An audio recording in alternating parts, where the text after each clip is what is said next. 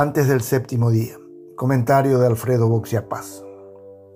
Mi ley pondrá las cosas en su lugar.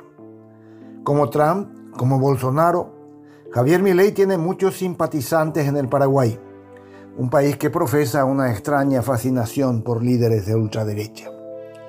Por eso su victoria fue efusivamente celebrada en las redes sociales, donde no faltaron las comparaciones con la reciente sorpresa electoral de Payo Cubas. Hay, sin embargo, diferencias entre ambos, empezando por la más obvia.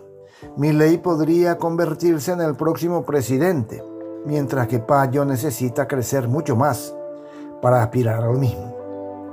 Aunque ambos denuncian a la clase política y a la burocracia estatal por la corrupción y el parasitismo, y descreen de muchas de las instituciones del régimen democrático, el discurso antisistema de Milley se sostiene en una ideología a la que llaman libertaria, mucho más estructurada que las frecuentemente contradictorias propuestas de Cuba. Dicho esto, hay que rendirse ante la evidencia de que ambos lograron interpretar el malestar social, el hartazgo de ciudadanos que ven cómo su calidad de vida se deteriora, mientras desde la política tradicional se les ofrece puro engaño. Con argumentos algo distintos, supieron vender la subyugante idea de una transformación radical, ilusionante y alucinante por lo incierto de su factibilidad.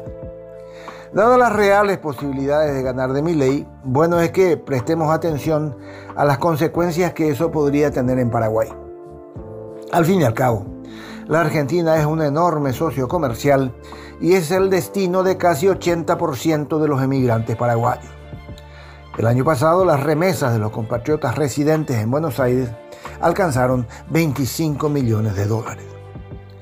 Sería un presidente argentino que está mucho más a la derecha que el macrismo, en términos de políticas neoliberales, antiestatistas y radicalmente privatizadoras. Mi ley promete recortar de modo brutal el gasto público, eliminar ministerios, pulverizar el Banco Central, reducir impuestos y dolarizar la economía. Este último punto entusiasma a los gremios empresariales paraguayos, pues si nuestros vecinos cambian el peso argentino por el dólar estadounidense, los precios no estarían tan distorsionados y se desalentaría el contrabando. Lejos está de mi intención opinar sobre salidas económicas en las que ni los expertos se ponen de acuerdo, pero quiero adelantar algunos efectos colaterales que sentiremos enseguida.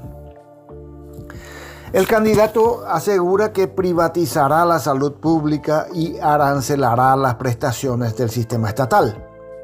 Si bien en los 28 puntos de su programa de salud la cuestión no es abordada explícitamente, Milley respondió a esta pregunta del periodista Alejandro Fantino, al que viene de afuera a atenderse en un hospital de acá, ¿le cobras?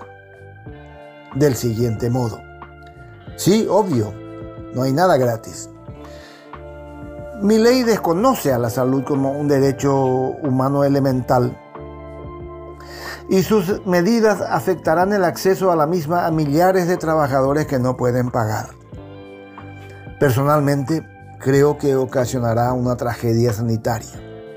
Pero, con ese criterio, es seguro que se acabará la gratuidad de atención a los extranjeros. Su planteamiento carece de sensibilidad social pero se inscribe dentro de la visión neoliberal de mi ley. Solo que afectará a miles de paraguayos que ante la falta de una atención pública eficiente en nuestro territorio recurren a hospitales de ciudades argentinas. Allí reciben una atención gratuita que casi siempre incluye la provisión de medicamentos, quimioterapia y realización de procedimientos complejos inaccesibles aquí para los compatriotas pobres sin cobertura del Instituto de Previsión Social.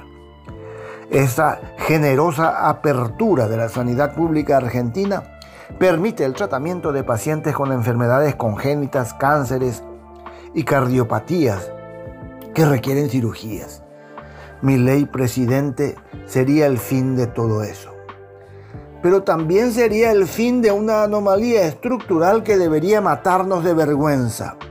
Es el gobierno paraguayo y no el extranjero el que debería asegurar un servicio de salud gratuita y universal para todos los habitantes de este suelo. Si no lo tenemos es por culpa de décadas de indiferencia, robo escandaloso y sectarismo partidario en nuestra salud pública. Nunca pudimos cambiar este oprobio.